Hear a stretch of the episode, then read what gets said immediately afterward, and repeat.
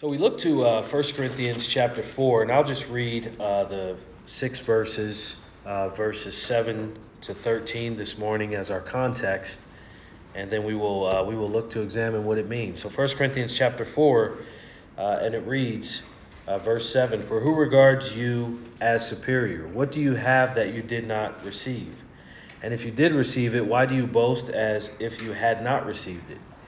You are already filled. You have already become rich. You have become kings without us.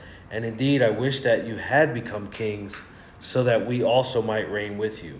For I think God has exhibited us, apostles, last of all, as men condemned to death because we have become a spectacle to the world, both to angels and to men. We are fools for Christ's sake, but you are prudent in Christ. We are weak, but you are strong. You are distinguished, but we are without honor. To this present hour, we, we are both hungry and thirsty, and poorly clothed, and are roughly treated, and are homeless. And we toil, working with our own hands. When we are reviled, we bless. When we are persecuted, we endure. When we are slandered, we try to conciliate. We have become as the scum of the world, the dregs of all things, even until now. May God bless the reading of His Word. The title of this sermon is The Apostles' Mission. The Apostles' Mission.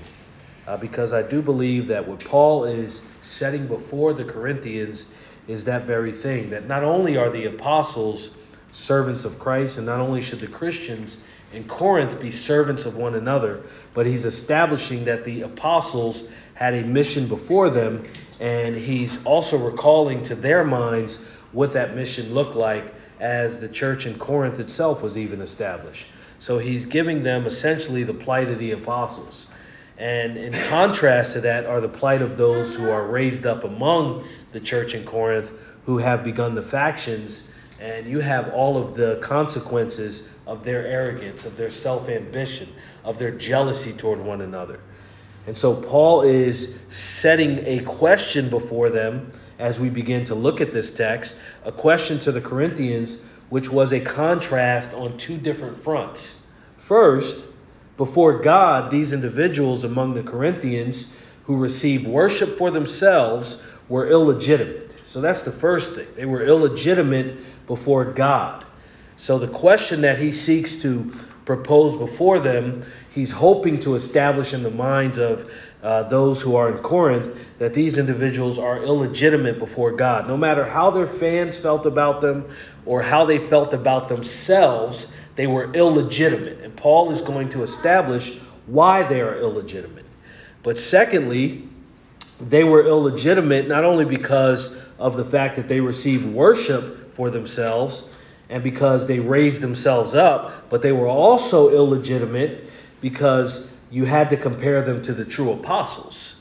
And so, the sense in which God actually sent the true apostles and the true apostles' lives marked that being sent by God, you then have these other individuals who show up, and so they were illegitimate because, as compared to the true apostles, they were living in a way that avoided the true persecution. And so their lives were not marked by uh, a distinction between themselves and the world system. And I'm not saying that those who love Christ essentially are expressively treated the worst at all times. But I am saying, as a standard, that you and I could recognize that all who live godly in Christ Jesus will suffer persecution, as the Word of God says. Each of us are dealing with our affiliation and loyalty to Christ being challenged by those who hate Him to varying degrees. But to our historic context, no one could lay claim to that more than the actual apostles. So the apostles were treated not only poorly, but they were hated because they were out at the forefront of establishing the churches that God would have them establish. And so they were in uncharted territory.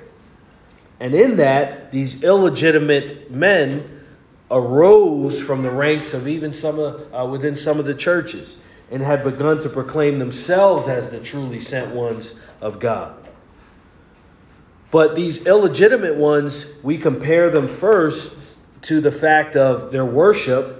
We compare them to the worship due God alone and the worship they received by men. This rendered them illegitimate on the first front. And then on the second front, To paint the picture of war for you on the second front, they were illegitimate when compared to the true apostles because their lives were lived in such a way to avoid persecution. Believe it or not, raising up factions was a way for them to avoid persecutions by the outside world. They were preoccupied with the praise due to them from individuals within the Corinthian church. Therefore, they had no reason to go outside of that and to be persecuted by those who truly hated Christ. They would rather have spent their time with those who pretended to love Christ versus reaching those who actually hated Christ. And so that's the distinction. And that is a fine distinction. I'll say that again for you. They went out among those, uh, they, they refused to go out among those who actually hated Christ and settled for hanging around those who pretended to love Christ. But those who pretended to love Christ truly hated him as well. And so these individuals found themselves enclosed in that world. And Paul is saying their lives are not marked by this true persecution. But not only that, their lives were not marked by the scorn they received because of truly proclaiming and worshiping Christ. So if you don't truly proclaim him or truly worship him, then no one is going to despise you or your testimony. It's easy to love people who proclaim themselves. Everyone loves a good, personal, individual story. Last week we were blessed to hear from the scripture in 1 John, and the one impression that I got from that particular text was the agreement with which you find in the apostles. Because John is speaking of those individuals who come in and they like to promote themselves in such a way so as to raise themselves up and they never get to the business of proclaiming the testimony of Christ. Therefore, they're, they're never despised along those lines. And the people can never grow along those lines. And so these factions, you still see the vestiges of it throughout the passage, even as we are in chapter 4 to this point. But they regarded themselves as superior. We know that they weren't worshiping Christ. We know they weren't proclaiming him because of how they viewed themselves. We do know that they were testifying about themselves. We do know that they were putting themselves forward as not only individuals to be followed, but individuals above the apostles. And if you're saying you're above the apostles, you're truly saying you're above Christ. And so that's the issue that Paul has with them. They were regarding themselves as superior. They wanted to be known by the love others had for them. That's what they wanted to be known for by the love others had for them. Not the love they had for others. That was Paul. They wanted to be known for the love that others had for them. That was the height of their experience and their connection that they claimed they had to the things of God and of Christ. And also, the, the deception is that they claimed to represent Him. They wanted to be, listen to this, they wanted to be unconditionally and unilaterally loved for love's sake. It's nothing wrong with wanting to be loved. It's nothing wrong wrong with uh, wanting people to be loyal toward you. But there's everything wrong with wanting that at the expense of Christ, at the expense of Christ, at the expense of His testimony. And that's what these who wanted to be superior, that's what they wanted. They wanted to be unconditionally and unilaterally loved just for the sake of being loved, for being praised. You almost get the sense now that I'm describing a world before you in which you find yourselves, a religious climate in which you find yourselves, where people are certainly loving one another in the way that they have chosen, but none of it has anything to do with Christ. For they are simply puffing each other up and building each other up at the expense of Christ. They're rivals of his. And so Paul dealt with the ancients in that way, just as you see the fruit of it in the time in which you lived. And I would say it's impossible. The desire that Paul is calling the Christians in Corinth to is not to simply desire to be loved for its own sake. The impossibility comes to us, and it must have certainly been heard as a warning from our Lord as he spoke years before this text when he warned his own disciples. Because I do believe that Paul is in every way attached to Christ. I believe he is his one of his sent messengers. I believe he is one who learned from Christ. learned from the disciples and those who were representing Christ, learned in the manner of Saul of Tarsus, who persecuted the Christian faith, knew it well enough to try to squash it and stamp it out and contend against it. But I believe that there is a reminder that he's invoking here. And we find it in Luke's, uh, Luke's Gospel, chapter 6, verse 26, where it says, Woe unto you, cursed are you when all people speak well of you. For their fathers used to treat the false prophets the same way. Woe unto you when all people, this is Jesus' words, speak well of you. For their fathers used to treat the false prophets the same way. And so this warning still stands in Corinth, and it most certainly still stands today. Because you now have the undisputed head of the church, the King of Kings, Lord of Lords, Jesus Christ, saying that this is the case and saying that we must avoid this, and Paul then bringing it to the forefront, uh, speaking in a way that is very much connected to the teachings of Christ in this area, and saying this is not the way we ought to conduct ourselves, and saying the apostles do not conduct themselves this way. In fact, he's also making the distinction and saying the factions you raised up with the names you borrowed for your factions, we don't live that way.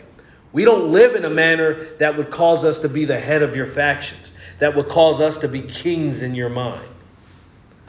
So Paul was not interested in a system built on effeminate flattery and heroes raising up fans. He wasn't interested in that. And praise be to God, neither are we. Paul was not interested in that system. He was only concerned that the believers lived for Christ. How simple is that? How, how liberating is that? His only concern, you, you will see it throughout this letter as he begins to correct everything that is left for him to correct as we make our way through this epistle. When it boils down to what do you want from us, Paul the Apostle?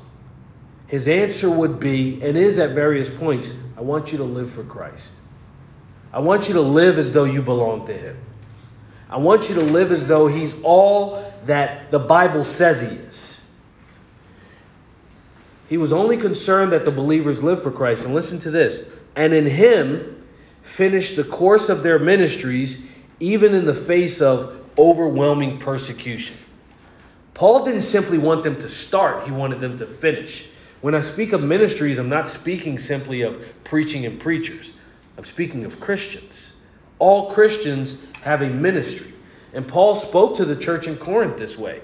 He didn't bypass for, for some uh, so called uh, laity clergy split, he didn't bypass the people. He spoke directly to the people and said, "I want your lives to look like this in the course of in the course of serving and ministering to others." And he wanted them to do it in the face of promised persecution. Maybe that persecution's intensity is not always going to be the same, but he wanted them to persevere nonetheless. No matter what the degree of persecution they face, no matter what the hostility was before them, he wanted them to continue and to persevere. He had already mentioned to the Corinthians that the many things he said before had been figuratively applied to them. He says this in verse 6. He says, I took for myself and Apollos an example, but I did this for your sake. I used us for your sake. Where your factions obviously were on your mind, but I applied these things to us so that you would not go beyond what is written in the text. Well, what does all that mean? That means Paul and Apollos were pointing them to, Thus says the Lord. And Paul is saying, I don't want you to go beyond that. I don't want you to reach beyond us. I don't want you to, in your judgments, judge beyond that which is revealed in the text. I don't want you to apply that which is beyond the text. And so he now he wanted to show them what it meant to live a true Christian life outside of their factions.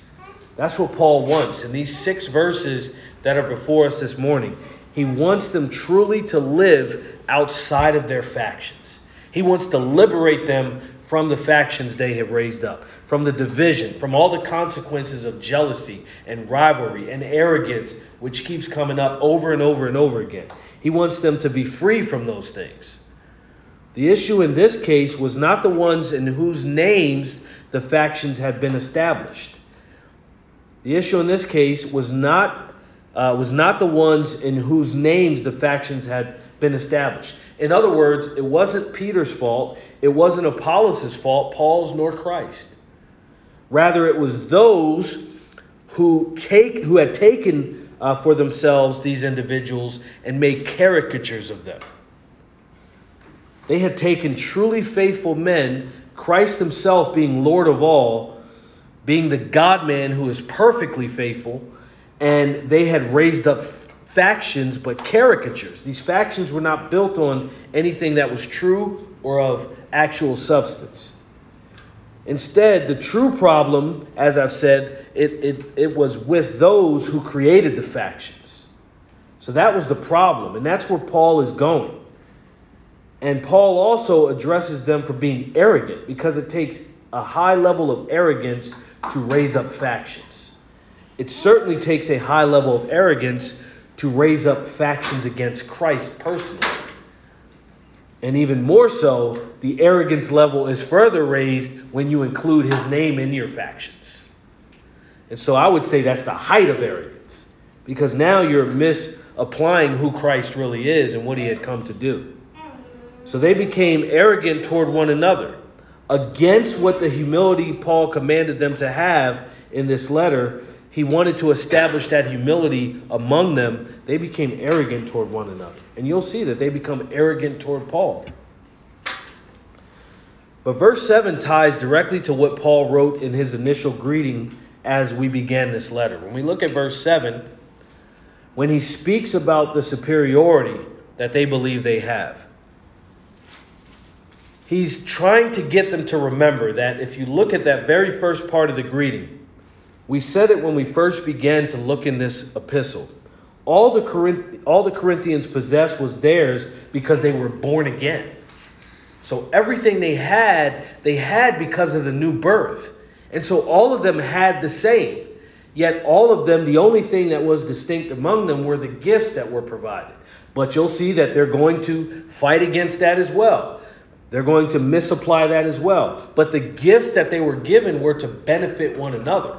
So the gifts were not to have some clash toward one another or to raise up factions around the gifts or to raise up fraternity based on who possessed the gifts and who did not possess certain gifts.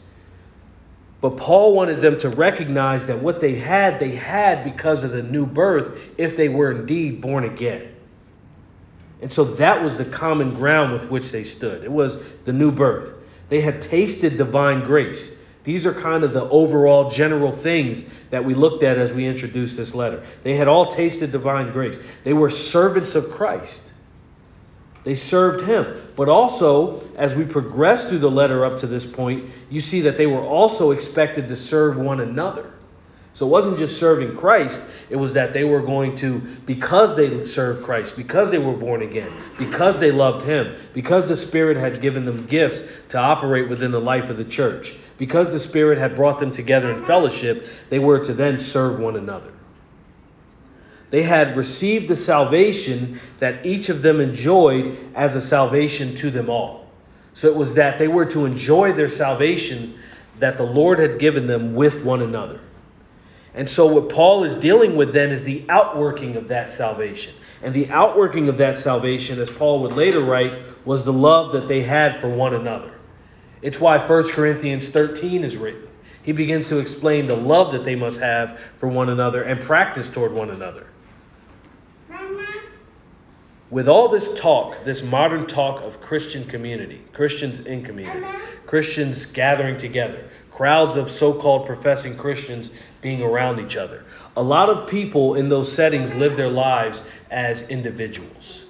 They live their lives individualistically. Even their mantras. They speak their mantras in the crowd, but their mantras are only applied to themselves. But Paul did not want to aim for a true Christianity that was that way. He wanted fellowship, fellowship around the teachings of Christ, fellowship around the common interest of the goal that Christ was going to return, and that was a certain reality. But also that he offered himself on the cross for his elect. So think of how foolish then it is as we look at this text for them or any man to act, to act as though they are the source of salvation for themselves. Because that's what it came down to. They were acting as though they were the source of salvation. That's why Paul says, For who regards you as superior? Yourselves? Do you regard each other as superior? Because that is certainly a scale that is sliding. Does God regard you as superior? Because if he does, then he would only do so on the basis of Christ and his person and his works. If you are superior in any way, it's because of Christ. And then all who have Christ are then superior. And no one can claim to be superior against one another. But if I'm gauging that you're superior based on something that I like about you, and you gauging I'm superior, then there's no superiority at all. We're actually both inferior. The gifts of God, namely the gift of salvation, are given as just that gifts of His grace. That's how Paul introduces this letter. So then, why act as though you have received it from yourselves? Why act that way? That's what he's saying in verse 7. Why act as though you have received it for yourselves? What do you have that you did not receive? To be superior, you had to create it. So when you see these men strutting around like they are the authors of their own salvation and of their own faith, they are really saying that I have attained the salvation by my works. I've done this on my own. You ought to worship me because I am the mediator between God and man, perhaps God Himself. But Paul is saying, What, what have you received what, what do you have, I'm sorry, that you did not receive? Who is the source of what you have? Because if the source is God, then I don't have to go about worshiping you. I'll worship Him. He gave it to you. But you can see today, you can see it. You can see that people have very little regard for God and very little regard for God working through people because they go right to the business of worshiping the people. What do you have that you did not receive? Or if you did receive it, why, why do you boast as if you had not received it? Like sometimes I really think people think they can trick Christians. If we're saying someone has benefited the church, they have only benefited the church because of the work of the triune God. So therefore, I need to worship Him alone for what he has accomplished in his church. Praise God for the people, but praise God for the people. But the issue here was how these individuals viewed themselves. It's how they viewed themselves. And I'll tell you, sinful arrogance, pride, we see it with Satan himself. It really warps how people view themselves. I mean, that's the first deception. It is self deception. Now, it is its own consequence as it progresses and it gets worse, but not many people realize that self deception is actually both cause and effect. Self deception really tampers with how you ought to view yourself. And once you don't view yourself through the eyes of God, you are not going to view other people through the eyes of God. Because in their minds and in the minds of so many today, they had arrived. Paul says that about them. Look at verse 8 you are already filled. You're already your palaces are already full. You are kings. You are ruling and reigning over your empires. The issue again was how they. They were kings in their minds. They were what we like to say large and in charge in their own minds. And their so-called minions, so-called because the minions that they have called forward should not be minions but their so called minions were beneath them in the hierarchy chart. You've seen it. You've seen these men who think they're kings build their hierarchy and organizational charts, and they make you peasants. And they treat you like you're peasants. All in the name of ministry. I'm not talking about the world, because Paul's not yet talking about the world. He's talking about an infiltration that happened in Corinth. But I'll tell you, not only is Paul addressing this, but he wrote as a man who served and served well with courage and compassion. He had both. If you look at the catalog of things he and the other apostles suffered, that takes courage and compassion. You have to be courageous because the people hate you and they're all they're always trying to tear you and your work apart in Christ. And it's not just theoretically speaking, but they're locking you out of everything that would be advantageous for your tranquility upon this earth. And yet, beyond that, you still labor all the more. Why do I say compassion? Because this was happening in the church. This was happening toward people who were supposed to be Paul's greatest, uh, greatest friends. They were supposed to be those who were his brothers and his sisters. But he served them well nonetheless. He served them well. He persevered. He kept his compassion. But as I've said here in verse 8, he takes full aim. He took aim at those who pretended to be rulers over their own kingdoms. Because listen, whatever personal kingdoms they have, they weren't even ruling over that. So they weren't ruling over the church, and they, they'd established kingdoms for themselves. Those kingdoms were paper kingdoms, those were imaginary, make believe, and the rulers who ruled over them were imaginary and make believe. So he, he took aim at those, listen to this, who pretended to be rulers over their own kingdoms, and also those who pretended their kingdoms were the church. So he took aim against those who pretended they had individual kingdoms and those who pretended that their kingdoms were the church. He took aim at them all. You see it today. You see it in Roman Catholicism. You see it in the annals of modern evangelicalism. You see it in all the false religions. I could go down the list of the world today. But you also see it in the world. You see it in the world system. You see how the world conducts themselves. You see how the world conducts themselves as their own lives or their own personal kingdoms. But all those kingdoms are going to be stamped out by the eventual and 100% guaranteed return of Jesus Christ. But in verse 8, Paul says to these folks directly, You are already filled. He's speaking to them directly. He's not mincing words. He's not doing a Q&A session to try to figure out who are the kings that are trying to cause disruptions. He goes directly to who you are. He says, You are already filled. I'm speaking to you. You're already filled. You have already become rich. You have become kings. Listen to this without us. Now you're in trouble. If you became kings without the apostles, if you became kings without Christ, then your kingdom is the kingdom of darkness. So Paul is going right after them. He's telling them to repent, in a sense. And indeed, I wish you had become kings. So listen, it's why I say they're not kings. Paul isn't, for the sake of argument, saying you are kings. We just want to be kings with you. He's saying you're not kings. I wish you actually had achieved what you're saying you achieved so that we could reign with you. Because if you were truly kings, we'd want to be in your kingdom. And if you were kings who represented Christ, we would certainly want to be with you. But you're neither. So Paul is essentially saying you're not kings. You have already become rich.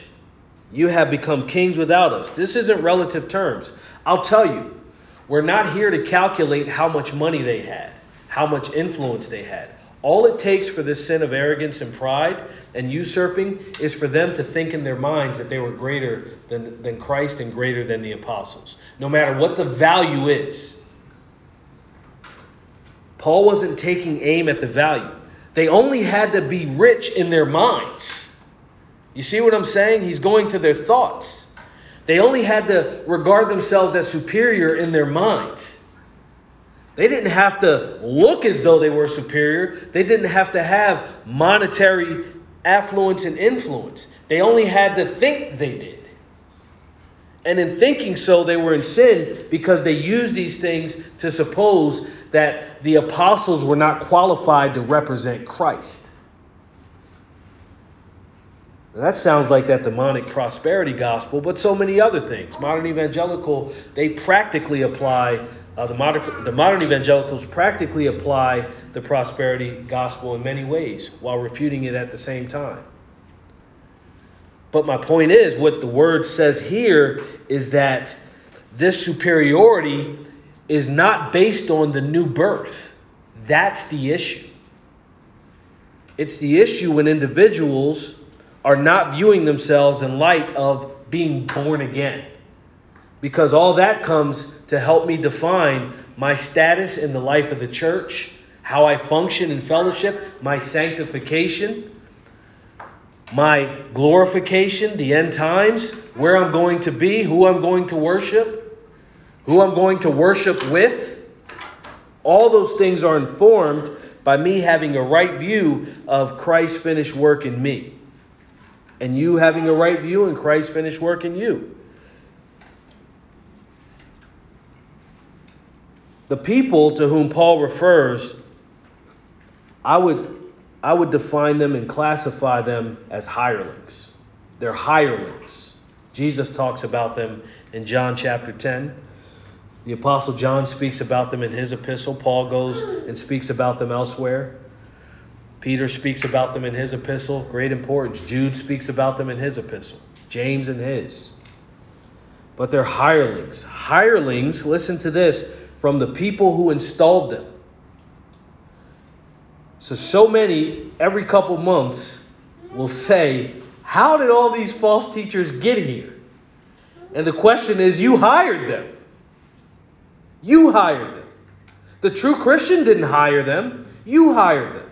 You installed them. You let them pretend because y'all wouldn't define the lines. And now you're trying to figure out how they exploded. Hirelings such as these are installed by the people. It's why Chloe and her people thought it prudent to go to Paul. They thought it wise and say, Paul, you have to deal with this. This is going to ravage the church in Corinth. You have to say something to them. But listen, they're hirelings, not to define some points of doctrine and all these things, because the points of doctrine are absolutely black and white. They're hirelings before we get to the doctrine. And I'm going to tell you how. God hadn't commissioned any of them.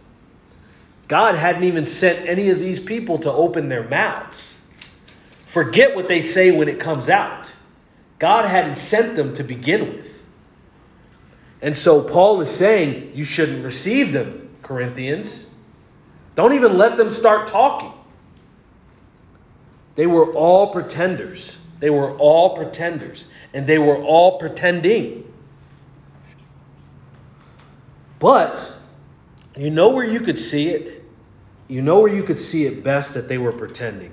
There's a few ways that you can. But I want to help you. I want to help you this morning, even those at the extension of the sound of my voice.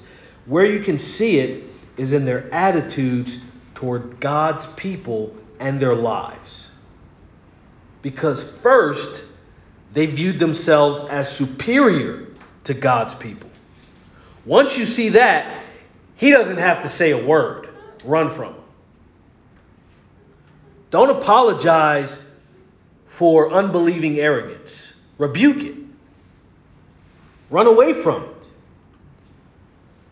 You could see it in their attitude towards God's people and in their own lives. You could see it. You could see it. What they valued was the affluence that comes with being helpful to people, the affluence that comes with it if you're not careful to make sure that that is dispersed to those who truly have need. He says you're already filled. You're, you're in your minds, you're reigning as kings. The way you treat people, you're reigning as kings. You view yourselves as superior over them. You're sitting on a judgment seat that was installed for you by men who will not last. You're sitting on a judgment seat in a kingdom that will not last. It's why Paul goes to the judgment of the conscience, but the judgment of the Lord being over the conscience. He says the Christian doesn't have to worry about standing before men in their paper kingdoms and being judged by those paper kingdoms and these paper men. Because they're pretending. Mm-hmm. But you can see also how they conducted themselves as rulers. Rulers, lords over the people. That's how you can see that they were not authentic. Mm-hmm. You could also see how they really viewed Christ. Because listen, if you're establishing factions, raising up one another, if you're about the business of receiving praise from men and men alone, if you're regarding yourself as superior over the apostles, I promise I'm describing only what's happening in Corinth, but you can see it in the modern context. If you're if you're if you're saying that the apostles are fools for suffering as they have, and if you're withholding the truth concerning Christ from men's hearts, and doing so in such a way where you're letting people boast in men, you can lay no claim that you have been sent and commissioned by God. Before you speak anything about doctrine, before you start to theorize about doctrinal things with which people would be familiar, I'm saying before we get to that point, when you see these things, Paul is saying these individuals have no place in Corinth. He's not saying, oh, wait, hold on, let them in. Let him say a couple things and we'll figure it out along the way. No. He's saying they don't belong. They think they're over Christ and the apostles. Let them do that out there, but not in the life of the church. But first, you could see it in their attitude toward God's people in their lives. I feel so badly that so many, in professing Christianity, they let people run them down in the name of Christ. They let people treat them so poorly. And yet, when they're dealing with people of the world, they fight. But the people who are claiming to love Christ, to represent Him in such a way where they should be serving these individuals, they just let them run them all the way down. They let them run them down. And they give no thought to think maybe these people aren't sent by God. Maybe I've come here and made assumptions and thought that God had sent them, but I don't see the evidence. Well, this morning I'm giving the evidence. I'm telling you, how do I know? How do I know that these individuals come from God? They were certainly in contrast, and there were certainly contrasts in many ways between them and the apostles. I think a fair question we could ask is do these individuals look and sound like the apostles of old? We can see that in our text here.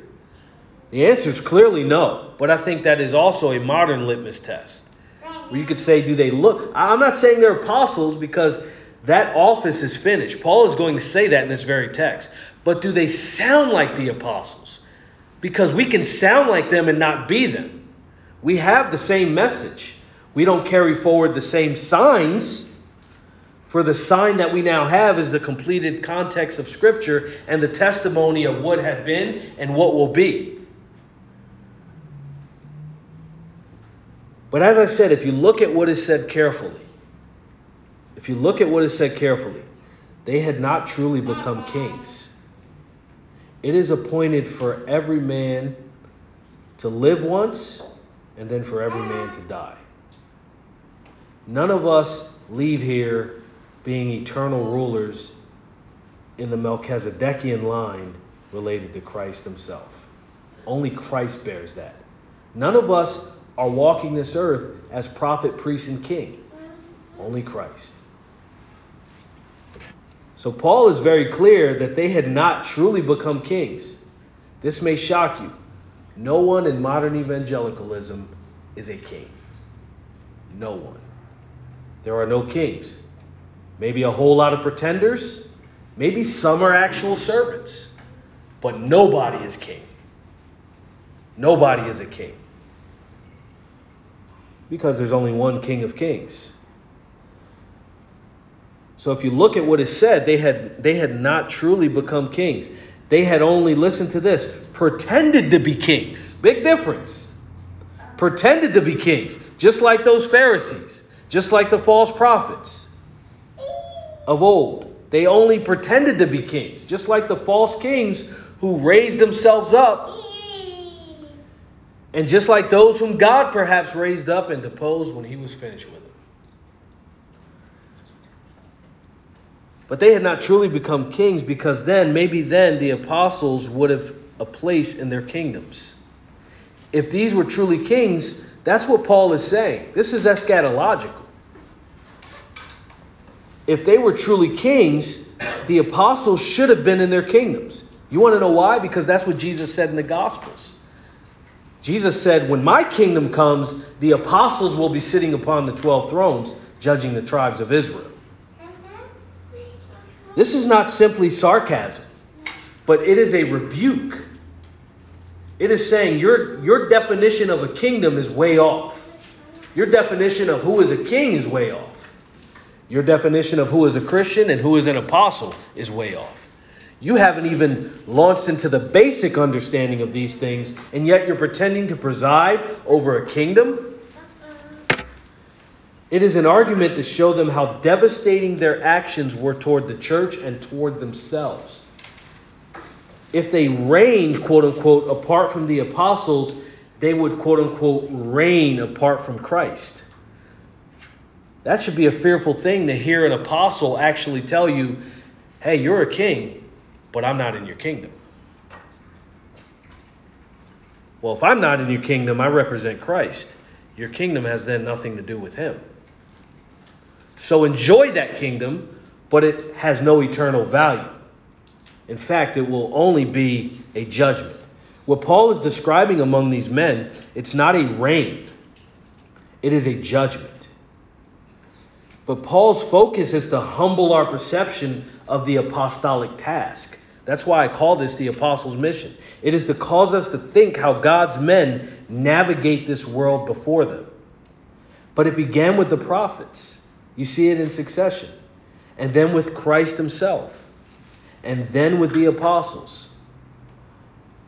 Verse 9 For I think God has exhibited us apostles last of all as men condemned to death because we have become a spectacle to the world, both to angels and to men. He argues again from the perspective of the people. You want to reign with Christ? This is truly how the people view you. They might not always say it, they might not always show it, but they're always thinking. This is what they think about you when you are truly in a kingdom that belongs to Christ. When you truly are laboring for Christ, this is how they truly feel about you. Unbelieving people. So he argues from their perspective. You want to know how he does that? Because Paul knew. As Saul of Tarsus, he did it. They thought they were wise in Christ. They thought they were strong. They thought they possessed honor for themselves. Now you see what their false kingdoms are built upon. And so what Paul says is, he simply says that's not true. Because really, all they have done is given those things to themselves. It's easy to bestow honor upon yourself. And then to make it appear as though somebody else before you honored you and everybody else just honors you because they don't know any better. It's another thing to have the last the lasting commendation from Christ and where the honor is rendered to you because of him. Therefore we then honor one another. That's what we talked about in Romans. So those things did not exist on a lasting eternal foundation of Christ himself. Look again at verse 9. The apostles, Paul writes, stood in contrast before the world at large and before the people. Well, you see that this is an issue of the timeline in which they found themselves.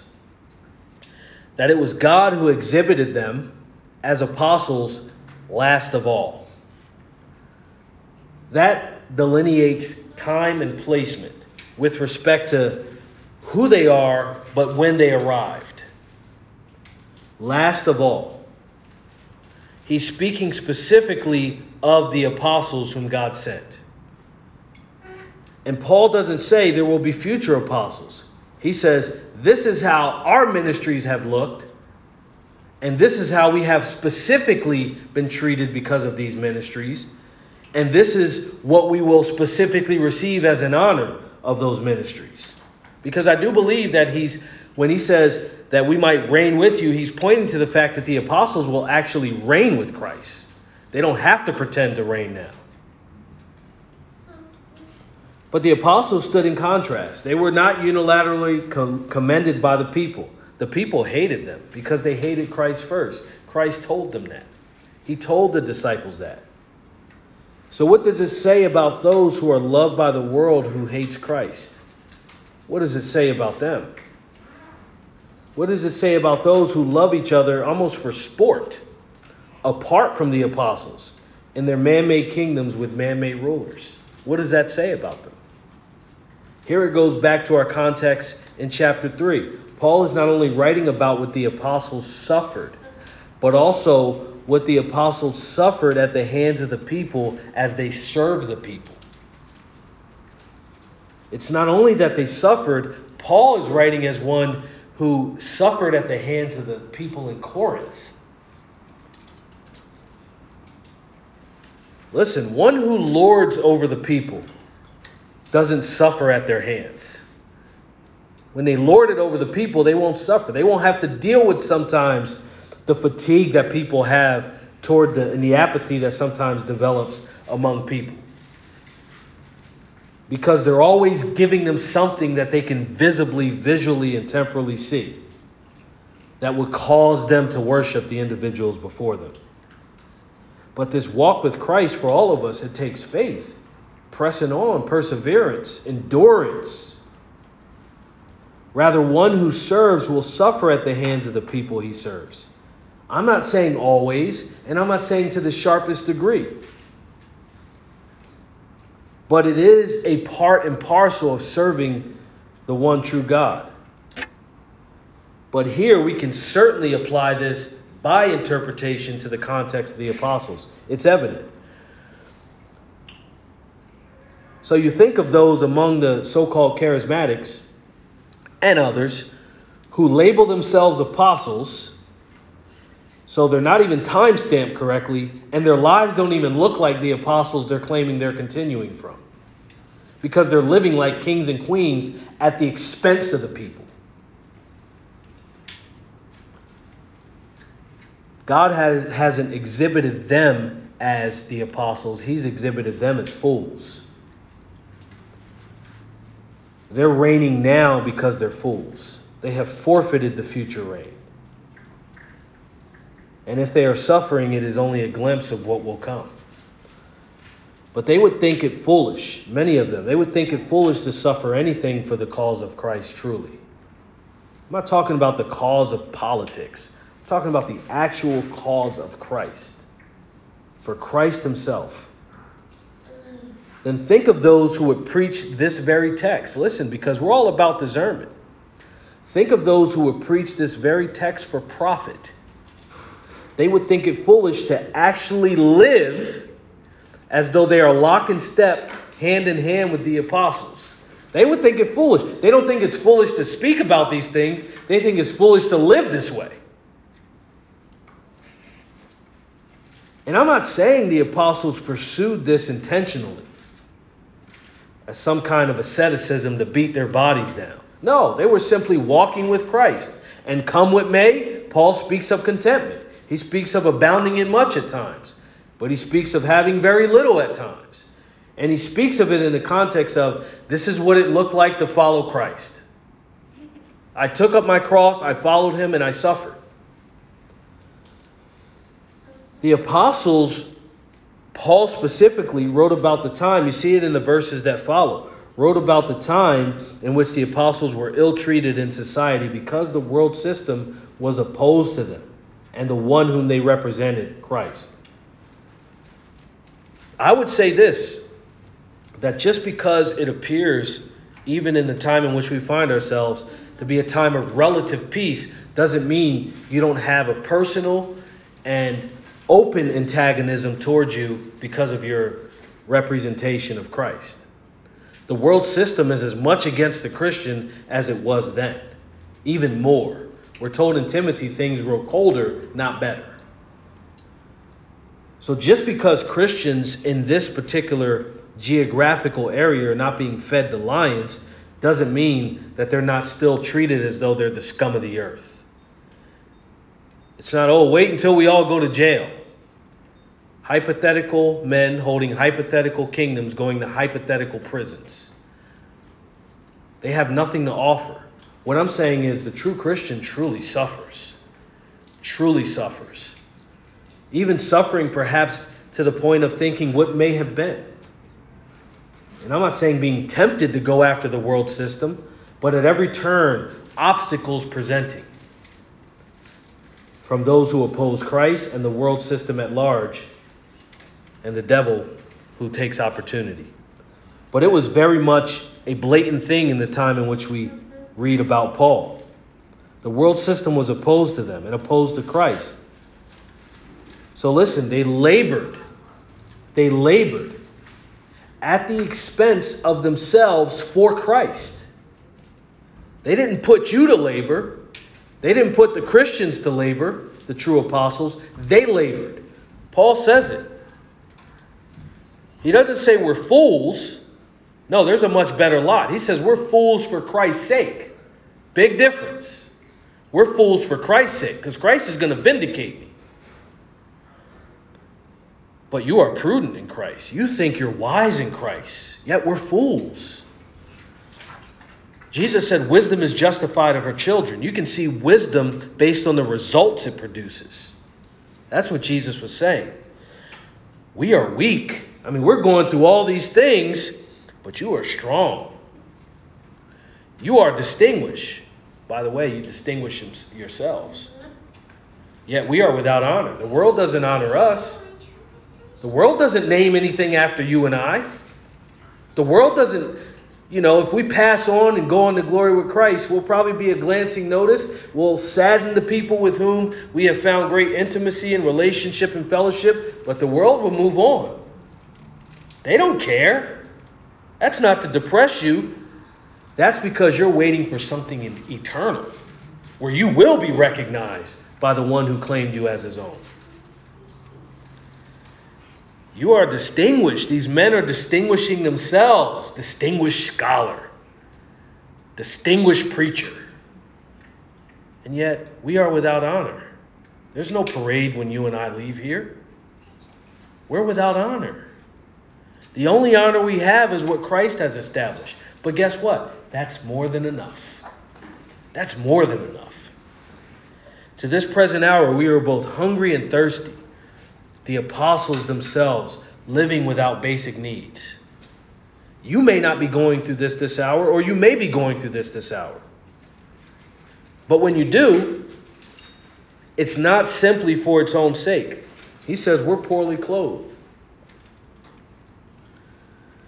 The, the, the true Christians have not found a monopoly on the world system, therefore, does not get to benefit from all the world system gives. That's not an excuse.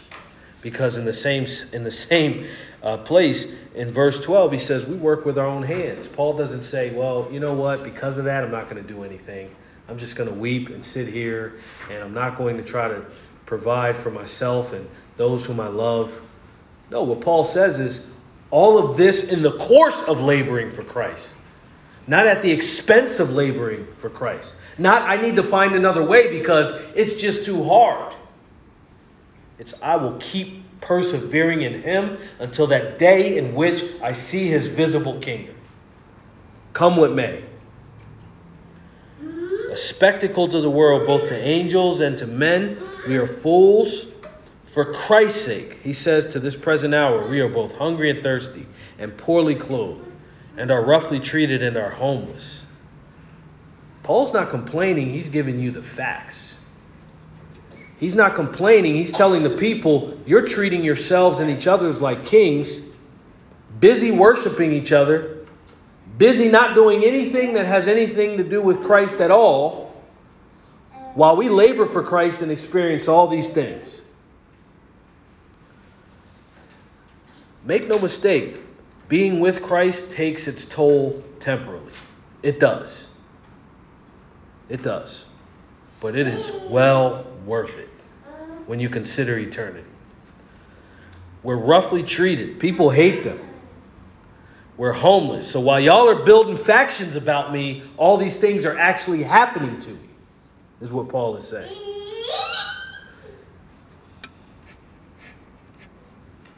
They did not possess the finest garments because they did not possess the flattering and, sm- and smooth speech to gain sponsorship from the world system.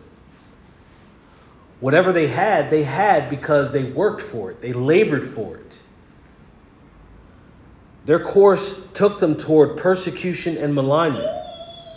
I'm not going after people who have because they worked.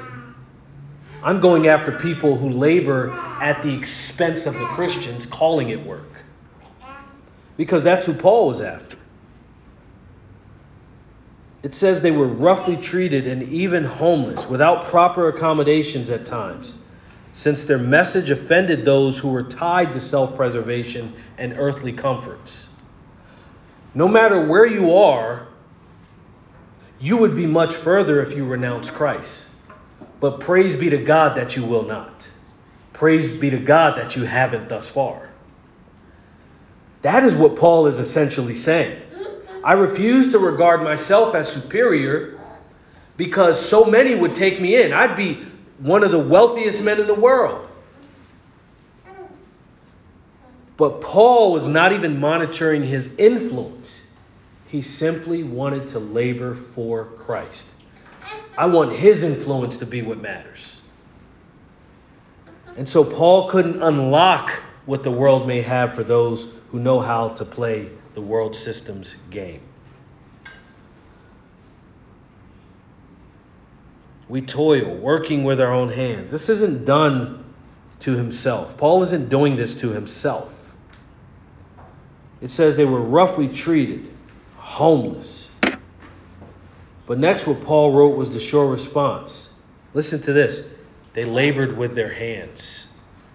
They labored with their hands. That's a blessing. I work with my hands. I'm not trying to get over on people. I'm not trying to speak about this text and talk about people's superiority complexes over others and then turn around and do the same thing toward them. We work with our hands. Well, where's he getting that from? They, they toiled, he says. It's almost like he inserts that in here. What, Paul, what does that have to do with anything? You know what it has to do with? The creation mandate, the Noahic covenant. He's saying we can we truly belong to the fulfillment of, of, of all those covenants. It's also the requirements of the new covenants. You read them in the parables of Christ to be stewards over both our time and those entrusted to our care. They actually worked. They worked. A novel concept to the one who makes a living scheming money out of the hands of God's people to actually work with your hands in the face of people who don't want you working with them. To labor faithfully in a system that is not for you. There was a response from God to the people. There was a response from God to the people. He says, When we are reviled, we bless. They hate us, we bless them. When we are persecuted, we endure it. Whatever our context. At each turn, the, the apostles responded in humility and blessing. Humility and blessing. When hated, they blessed. When run down and pursued in persecution, they were not only patient, but persevering. They endured. They kept on. They kept running the race. When they were slandered, that is, they were the object of false accusation and false testimony, they tried to see to it in the best of their abilities that they would be reconciled to their enemies if it were possible. The world then saw them no better for this, but this treatment continued and went on and on. He says, We have become as the scum of the world, the dregs of all things, even until now. Let me help you understand something. This was not from God's perspective. God had only exhibited them, but God had a plan for them beyond the world around them. This was not, he's not speaking from God's perspective on how God views them. He's speaking on how the world views them. For they were to reign with Christ presiding in his kingdom, just as you and I will, on the 12 thrones for them, judging the 12 tribes, just as Jesus promised. Men would not place them there, but Christ himself would place them there. Yet men viewed them the wrong, the wrong way. The Corinthians were not better for trying to worship the apostles.